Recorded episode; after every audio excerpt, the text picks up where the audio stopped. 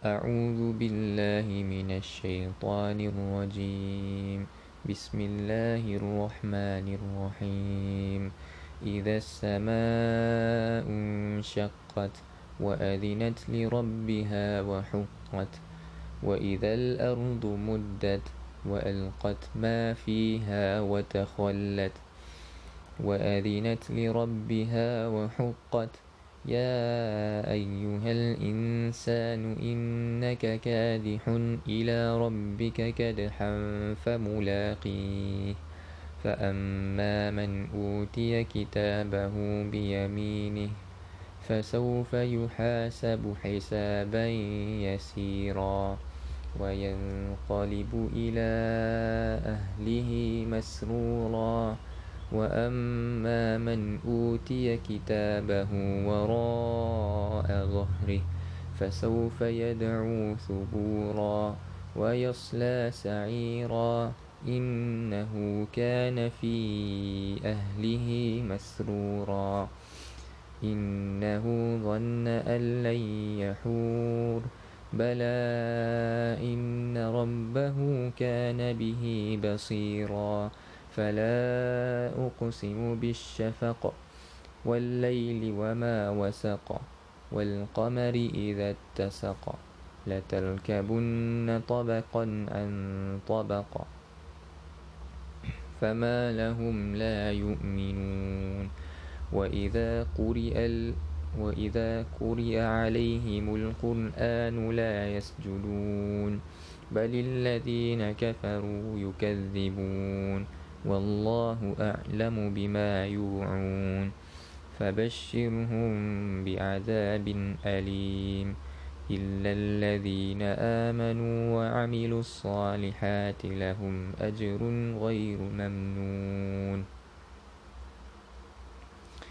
صدق الله العظيم بسم الله الرحمن الرحيم. الحمد لله رب العالمين. نحمده ونستعينه ونستغفره ونعوذ بالله من شرور أنفسنا ومن سيئات أعمالنا. من يهده الله فلا مضل له ومن يضلله فلا هادي له. أشهد أن لا إله إلا الله وأشهد أن محمدا عبده ورسوله. اللهم صل على محمد وعلى آله وصحبه ومن والاه. Sahabat yang dirahmati sekalian. Jadi pada hari ini kita nak sambung hmm, Mentadaburkan Surah uh, Al-Insyiqaq Lagi saya bacakan mukadimahnya dulu lah Surah Al-Insyiqaq Surah ini diturunkan di Makkah Mengandungi 25 ayat. Dinamakan Suratul Insyiqaq yang bererti terbelah. Sama juga macam surah sebelum ni surah apa tu? Yang kita sudah tadabbur surah al-infitar. Juga maksudnya terbelah. Kerana pada awal surah ini Allah menerangkan apabila langit terbelah dan bumi diratakan serta mengeluarkan isinya pada pada saat itu. Tiap-tiap orang akan uh, mengetahui apa yang telah dikerjakannya. Okey. Sahabat yang dirahmati Allah Allah menyebutkan إذا السماء انشقت وأذنت لربها وحقت وإذا الأرض مدت وألقت ما فيها وتخلت وأذنت لربها وحقت.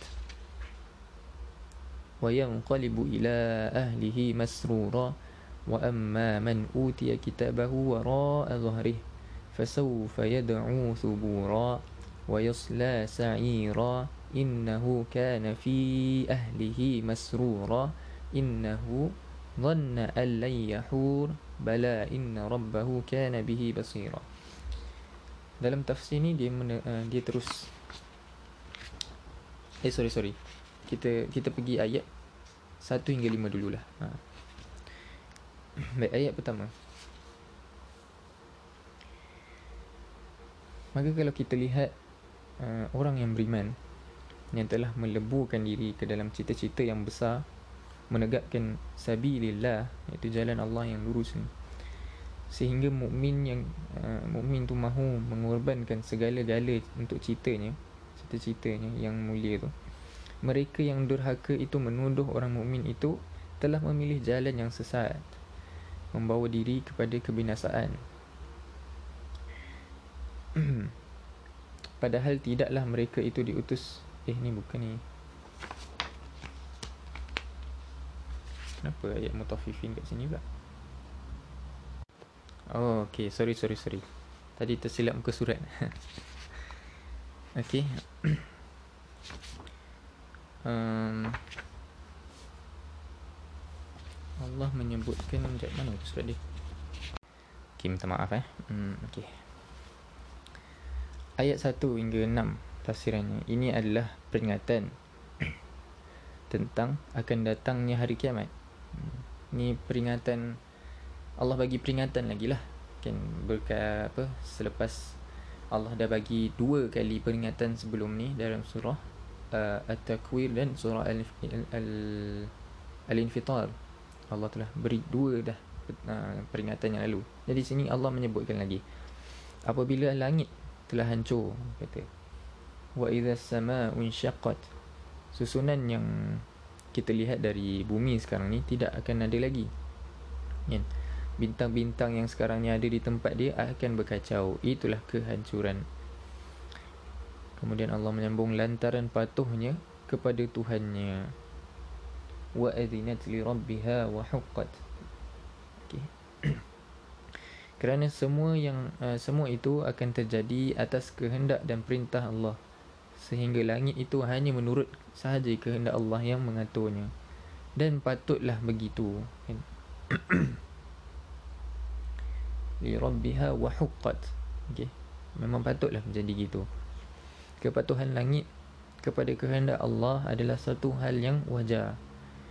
Sebab Allah lah yang menciptakan sejak semula dan Allah pula yang maha kuasa mengubahnya. Kemudian dan apabila bumi telah dipanjangkan wa idzal ardu muddat. Apabila uh, bumi ni dipanjangkan ataupun dibentangkan. Um, dalam ayat ni dinyatakan bahawa suatu waktu dia akan dijadikan Allah panjang atau meluas. Menurut keterangan ahli-ahli uh, yang tentang geografi begitulah memang bumi ini uh, selalu berubah walaupun uh, berubah itu dalam jutaan tahun Okey, bahkan mustahil lah dari bulat dia boleh jadi lonjong. Okey. Eh sorry, tak mustahil lah. Um, bumi ni daripada bulat, daripada sfera tu boleh jadi sedikit lonjong. Okey. Kemudian dan dikeluarkan apa yang di dalamnya. wa alqat ma fiha wa takhallat. Bumi itu sendiri uh, kerana telah melebar atau tanah-tanah ya, ketinggian jadi runtuh kan jadi dia menggelongsor maka simpanan yang ada di dalam perut bumi itu dikeluarkan sendiri. Simpanannya itu ialah kuburan manusia. Dikatakan kat sini kuburan manusia lah dia pun dan dia pun kosong uh, watakhallat. Dan bila maknanya bila bumi, bumi tu dihampakan tu dan dia dikeluarkan segala isinya maka dia pun jadi kosong. Kubur itu ha, menjadi kosong sebab isinya telah dimuntahkan keluar. Sehingga berseraklah tulang-tulang. Okey. Kemudian lantaran patuhnya kepada Tuhannya dan patutlah dia begitu. Wa adzinat li rabbiha wa huqqat okey. Kejadian di bumi demikian ha, demikian rupa adalah kerana tunduknya bumi kepada Tuhan yang menciptakan juga sebagaimana terjadi pada langit di ayat yang kedua tadi kan. Wa adzinat li rabbiha wa haqqat semuanya berlaku atas kehendak Tuhan. Tiada tidak ada kuasa Tuhan lain yang membendung atau menghalanginya kemudian tafsiran ayat 6 ke uh, hingga ayat ke 15 dan Allah sebut ya ayyuhal insanu innaka kanihun ila rabb rabbika kadhan famulaki فأما من أوتي كتابه بيمينه فسوف يحاسب حسابا يسيرا وينقلب إلى أهله مسرورا وأما من أوتي كتابه وراء ظهره فسوف يدعو ثبورا ويصلى سعيرا إنه كان في أهله مسرورا إنه ظن أن لن يحور بلى إن ربه كان به بصيرا Allah kata uh, oh, okay. ini untuk um, ayat ke berapa tadi? Ke-6. Ke-6 sampai 15 ni Allah nak menceritakan tentang manusia ni akan kembali menemu Allah Subhanahu Wa Taala. Allah kata wahai insan, ya ayuhal insan. Kan? Ingatlah kamu ni dan insaflah keadaan kamu ni. Kan? Nak ayuhal insan tu Allah Allah nak panggil manusia itu nak menyeru menyuruh kepada manusia itu ingatlah supaya ingatlah dan insaflah. Sesungguhnya engkau telah kerja keras akan menuju Tuhanmu sekeras-keras kerja. Okey? Artinya kan uh, manusia kata innaka kadhun ila rabbika kadhan famulaki kadhan itu sekeras-keras kerja itu artinya manusia ini hidup di atas dunia bekerja keras membanting tulang memeras tenaga siang dan malam. Apa jua pun jenis uh, yang dikerjakan namun akhirnya perjalanan adalah menuju Tuhan juga. Tidak ada jalan lain. Kerja keras membanting tulang dalam hidup semua ni tidak lain tujuannya. Insan tu hanyalah perlu ke kubur saja. Maka bertemulah engkau dengan dia dengan Tuhan lah famulaqi bertemu dengan dia maksudnya matilah kat sini tuan-tuan. Kita bekerja kuat kat sini dekat, dekat dunia ni. Kita kena ingat kita buat semua benda ni tujuan hidup kita ni adalah untuk bertemu kembali tu. Okay. Allah sebut dalam ni. Famula okay. kau dah kerja banyak-banyak ni kau dah kerja keras ni. Allah suruh kita ingat dan kita insaf. Nanti akhir-akhir nanti kau akan bertemu juga dengan kematian tu. Kau akan pergi jumpa menghadap Allah juga satu hari nanti oleh sebab itu janganlah sesekali kita melupakan bahawa segala kerja keras menghabis tenaga dalam hidup ni akhirnya akan diperhitungkan di hadapan Tuhan. Kemudian uh, Allah menyambung, maka ada pun orang-orang yang diberikan suratnya dari uh, uh, dari sebelah kanan. Maka diperhitungkanlah dengan perhitungan yang mudah. Allah sebut فأما من أوتي كتابه بيمينه فسوف يحاسب حسابا يسيرا Okey. Tersebut dalam sebuah hadis uh, ada diriwayatkan oleh Imam Muhammad dari uh, jalan Aisyah radhiyallahu an. Uh, radhiyallahu anha. Um, beliau pernah mendengar Rasulullah SAW membaca dalam semayang Allahumma hasibni hisaban yasira Ya Allah Uh, perhitungkanlah aku dengan perhitungan yang mudah. Maka Aisyah tanya uh, kepada Rasulullah SAW uh, lepas apa Rasulullah dah habis solat tu, apakah yang dimaksudkan dengan perhitungan yang mudah tu ya Rasulullah? Kan? Kemudian Rasulullah menjawab, ayyan zara fi kitabih fat fayatajawaz lahu an annahu man uh, nuqisha al-hisaba Ya Aisyah yawma idzin halak. Akan ditengok pada surat itu sempitas lalu. Lalu dihentikan Kerana sesungguhnya barang siapa yang dilakukan perhitungan Yang teliti atas suratnya pada waktu itu Ya Aisyah celakalah dia. Ini hadis ni uh, sahih hadis riwayat Muslim. Nabi kata Nampaklah Nampaklah kan tuan-tuan pada hadis ni Bahawa ini, bahawasanya menerima surat dari uh, perhitungan tu surat perhitungan tu dari sebelah kanan saja sudah menjadi alamat bahawa pemeriksaan atas diri orang tu yang bersangkut dengan akan mudah saja. Laksana pemeriksaan uh, barang-barang kepunyaan orang yang dipandang istimewa yang men, uh, yang mendap, dan mendapat hak luar biasa dan kekebalan diplomatik pada pemeriksaan Duane uh, saya, saya pun tak pernah baca. Atau yang biasa juga disebut VIP kan? Dibuka sepetas lalu ditutup lalu dibebaskan. Maknanya dal seorang yang dapat surat di sebelah kanan dari sebelah kanan di ibarat kalau cikgu tu kan kalau cikgu tu menanda buku murid tu kalau kita jenis yang uh, dia ada orang yang selalu siap semua tapi ada sikit-sikit yang tak siap tu kan. Kalau kita baik kan kadang-kadang cikgu tu dia dia nak tanda tu dia sepintas lalu je. Kan macam ah, tik tik tik apa semua. Kerja dah siap. Okey dah siap ni. Tapi kalau lah cikgu tu dah lah cik, kena cikgu yang garang. Bila cek pula cek satu satu satu satu ha, datang dapat pula dekat hari tu kerja tak siap. Padahal satu sikit je tak siap. Memang kenalah macam itu kan. Kemudian Allah menyambung dan dia akan kembali pada keluarganya dengan suka dengan keadaan suka cita okey. Um, wa yanqalibu ila ahlihi masrura. Dia akan balik kepada keluarga dia. Dalam keadaan yang suka. Keluarganya dimaksudkan di sini ialah sesama ahli syurga. Sebab orang-orang yang uh, sama-sama mendapat nasib baiklah. Mendapat keridhaan Allah. Lalu dimasukkan uh, ke dalam syurga.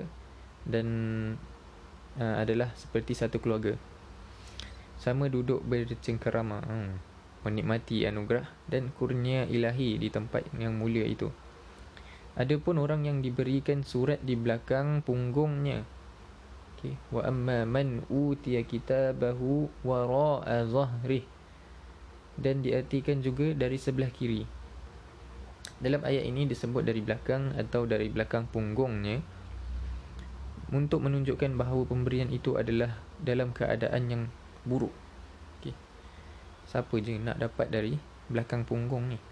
Maka dia akan berteriak men- menyebut kecelakaan. Fasawfa yad'u thubura. Datangnya surat dari belakang itu saja sudah menjadi isyarat bahawa dia akan menghadapi perhitungan yang yang sangat teliti kerana banyak kesalahan semasa di dunia fana ini dunia yang asyik dekat dunia ni asyik nak enjoy dia akan berteriak keras menyesali diri. Kata celakalah aku celakalah aku kan. Dan dia macam macam kita nak kena nak kena apa denda dengan cikgu ni kan. Ha, bila matilah aku matilah aku. Macam itulah tuan-tuan. Dan dia akan masuk ke dalam api yang menyala-nyala. Wa yasla sa'ira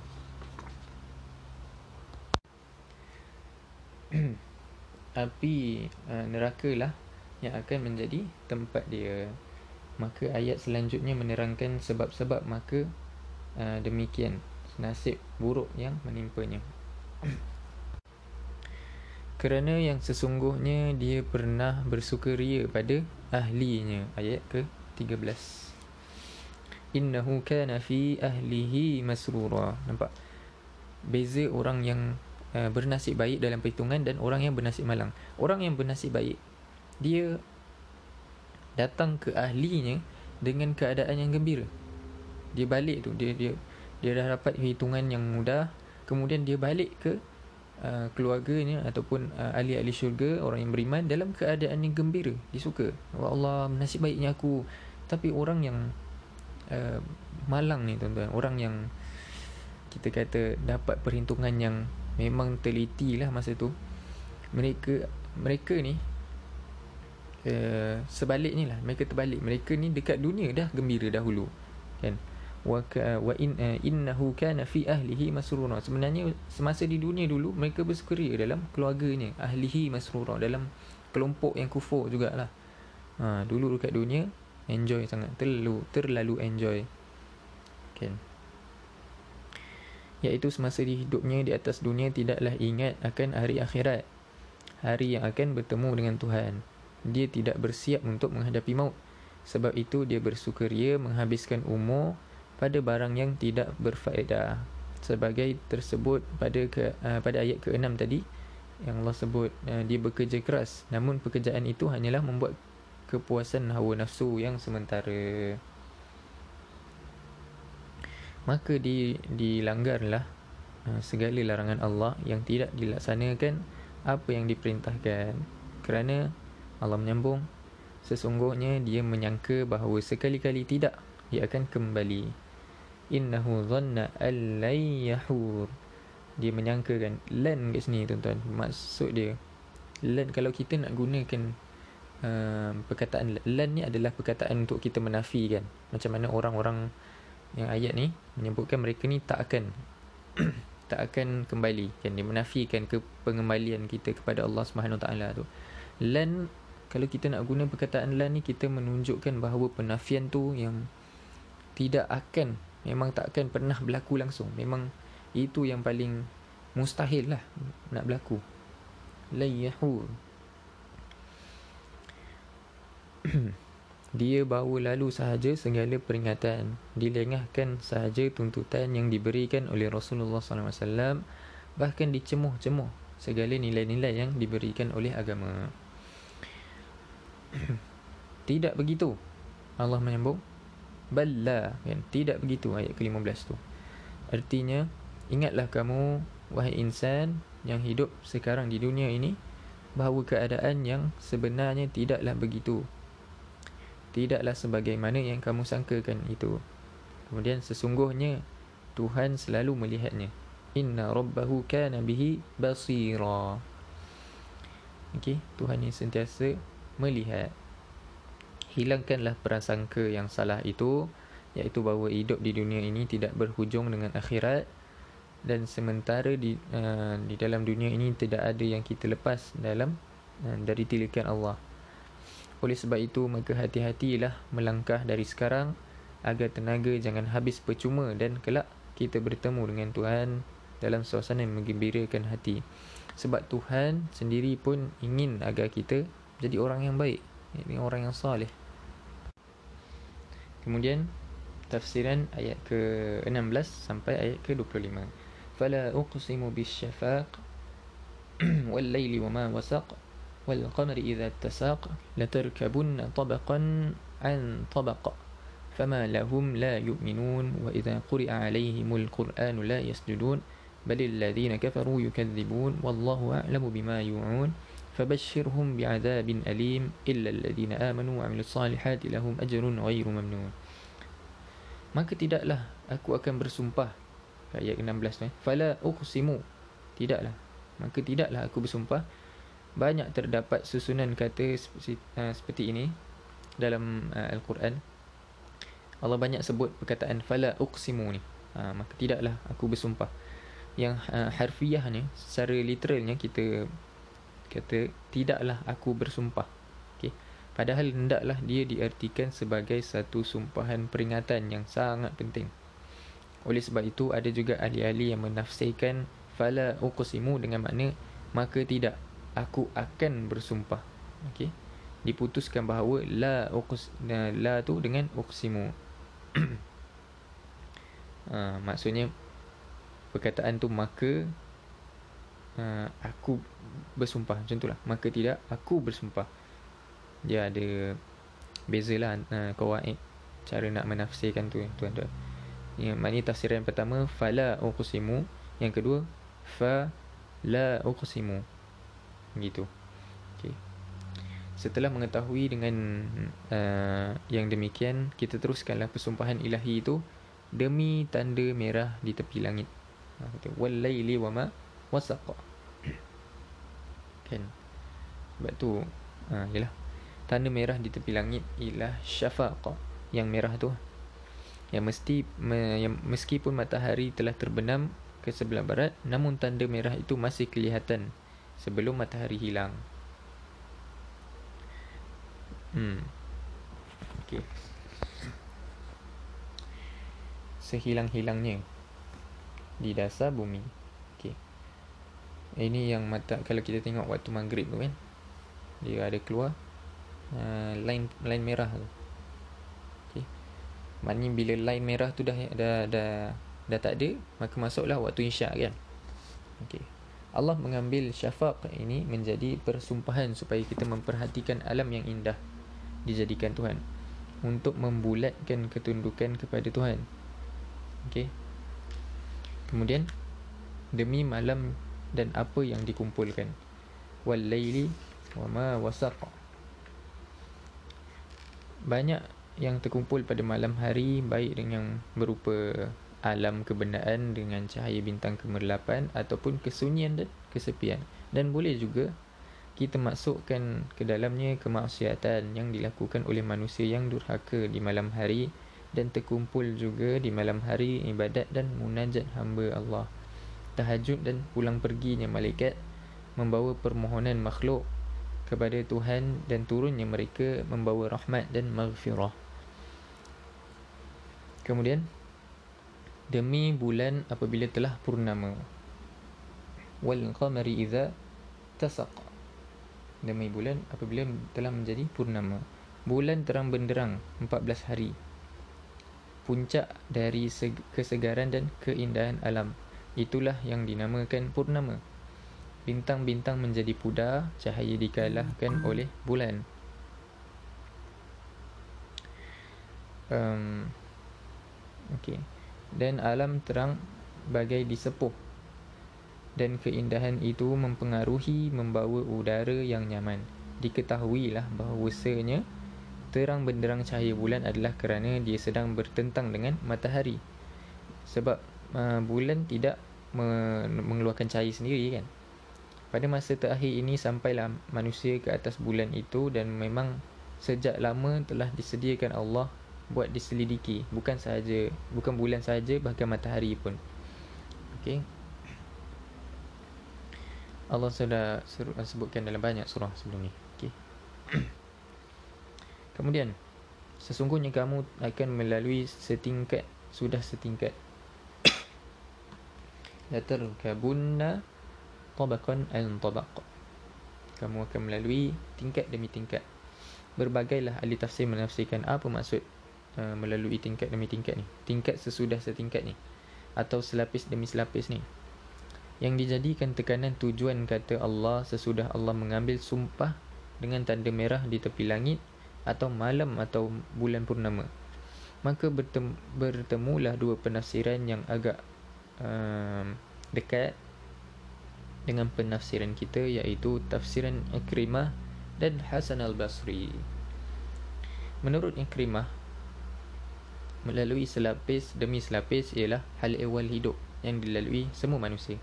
Dia lahir ke dunia dia syarat menyusu kan? Sesudah itu berangkat besar dan menjadi sesudah itu uh, daripada muda lalu tua dan akhirnya dunia pun ditinggalkan. Kata uh, Hasan al-Basri tadi um, tafsiran Ikrimah lah.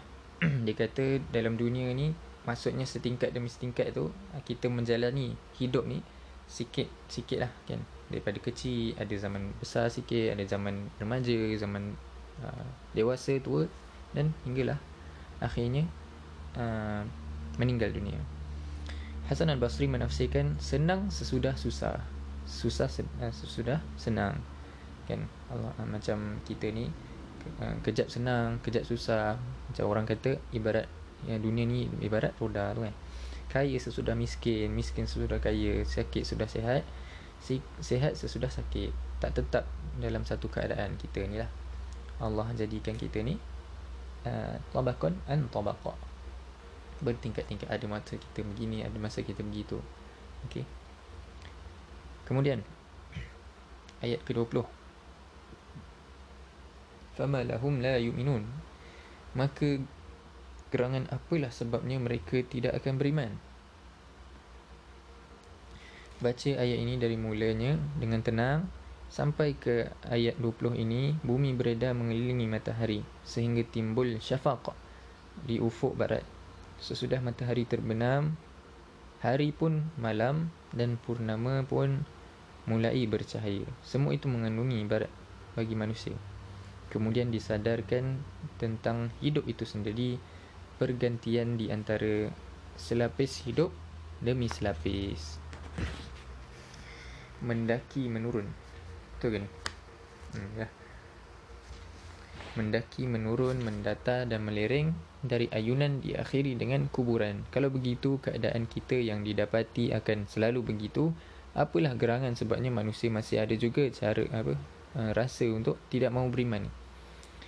Dapatkah dia mengelak diri dari lingkungan ketentuan Allah yang dinamakan takdir?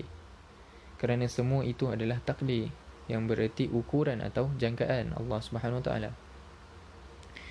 Kemudian dan apabila Al-Quran dibacakan kepada mereka, mereka tidak mahu sujud. Ha, ni ayat ni dia menyeru kita untuk sujud. Sujud sujud tilawah. Kan?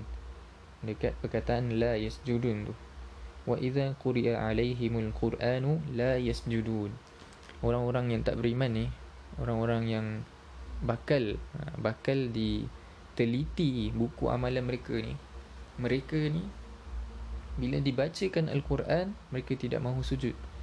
Maknanya tidak tak tak mahu tunduk dengan kebesaran Allah Subhanahu Wa Taala. Ini kalau uh, okey ada yang bertanya kepada saya bagaimana um, bacaan sujud tilawah tuan-tuan sebenarnya saya tak nak uh, cakap tentang hukum hakam ataupun bab-bab ibadat ni. Sebab saya rasakan diri saya ni belum ready. Tapi berdasarkan apa yang saya uh, tanyakan kepada ustaz-ustaz lah. Ada yang setuju dengan uh, lafaz apa tu saja ada wajih allazi tu. Tapi saya lebih cenderung kepada pandangan uh, bukan pandangan ada riwayat daripada Imam Ahmad yang mengatakan um, sajadah wajhi allazi ni tak ada tak ada asal. Dia tak ada riwayat yang sahih. Jadi um, maknanya lafaz yang kekal lafaz yang paling sahih pun adalah kita mengekalkan subhana rabbiyal a'la. Tu sujud macam macam bacaan sujud biasa. Tapi ialah sebab sujud ni kita doa tuan-tuan kita doa sahabat yang dirahmati sekalian kita ni waktu sujud kita di digalakkan untuk memperbanyakkan doa. Maka doa apa-apa doa pun diterima. Bukanlah uh, uh, apa tu orang kata tak ada lafaz yang khusus. Maknanya saya katakan kat sini sajadah wajah lazi pun tak apa. Um, subhanallah ala pun tak apa. Saya tak tak boleh nak kata mana lagi um, tak boleh nak kata mana lagi afdal ataupun apa saya tak tahu. Tapi apa yang saya tahu riwayat Imam Ahmad mengatakan um, sajadah wajah lazi tu tak ada tak ada asal. Allah alam. Okey kita teruskan. Um, Okay, maksudnya orang ni tidak mahu sujud Mereka ni tidak mahu um, Tidak mahu mengakui kebesaran Allah. Malahan membangkang Mengangkat uh, muka. Kan Kemudian bahkan orang-orang yang kafir itu mendustakan Allah sebut um, Balil ladhina kafaru yukadzibun Mereka yang kafir itu mendustakan Mereka tolak keterangan yang telah dibawa dalam Al-Quran Dan mereka tolak keterangan yang telah di um, sorry dan mereka tempuh jalan yang di luar dari ketentuan Tuhan. Kemudian namun amatlah mengetahui namun Allah amatlah mengetahui apa yang mereka pendam di hati. Wallahu a'lamu bima yu'un kan. Wallahu a'lamu bima yu'un. Mereka uh, Allah ni tahu apa yang mereka pendamkan dalam hati tu. Yang duk rahsiakan tu kan. Oleh sebab itu, ke mana sahaja pun gerak-geri mereka akan dituruti oleh Allah sehingga mereka tak dapat lari. Okey. Kemudian, fabashshirhum bi'adzabin alim. Um, lantaran itu ancamlah mereka dengan azab yang pedih iaitu neraka jahanam lah tuan-tuan. Kemudian kecuali orang yang beriman dan beramal soleh bagi mereka ada pahala yang tidak putus-putusnya. Illa alladhina amanu wa amilu salihat lahum ajrun ghairu mamnun. Ghairu mamnun tu maknanya tak putus-putus. Okey. Itulah pengharapan dan alangkah sepinya hidup ni kalau tak ada pengharapan ya Allah. Dan ini pula lah kelebihan pada jiwa orang yang beriman.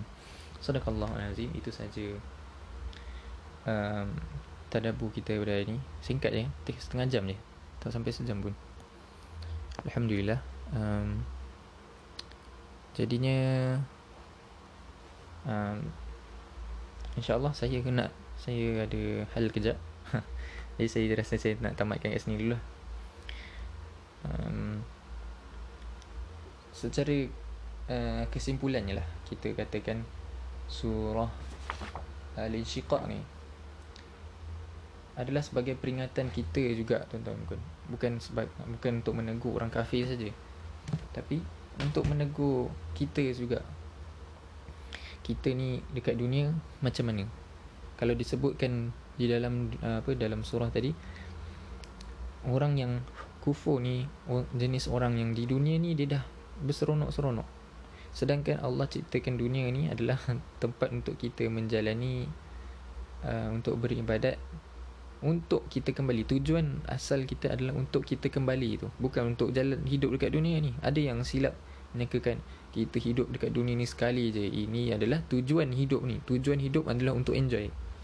Sedangkan tujuan hidup ni untuk kita kembali. Itu yang paling itu tujuan yang hakiki. Jadi berseronok-seronok ni bukan tak boleh tuan-tuan. Tapi bersederhana lah saya selalu um, bagi tahu dekat sahabat-sahabat saya kita ni dalam apa je yang kita buat dalam dunia ni kita kena bersederhana. Even dalam beragama pun kita kena bersederhana. Okey? Bersederhana ni macam mana tuan-tuan? Bersederhana ni kita uh, bukan nak kata tak boleh buat uh, obses dalam agama ni. Allah kata fastabiqul khairat. Bekerja ber, bekerja-kerja lah dalam berlumba-lumba lah dalam uh, membuat kebaikan ni. Tapi adalah batas ni tuan-tuan. Ada orang yang kata oh saya nak cepat masuk syurga. Maka dia masuk ke um, kumpulan-kumpulan tarikat. Kumpulan-kumpulan tarikat ni pula bukanlah semuanya tak betul tapi adalah sebahagian kecil yang kadang-kadang ada yang mengaku bahawa mereka punya guru tu um, wali dan uh, mengatakan bahawa doa meminta doa apa bukan meminta doa meminta um, ke, berdoa kepada berdoa kepada Allah dengan perantaran guru mereka tu. Saya bersedah lah tuan-tuan kita kena fikir secara logik juga kat situ. Okay. Jadi itu saja untuk um, tadabbur pada kali ini. Kita tasbih uh, akhiri dengan tasbih kafarah dan suratul asr.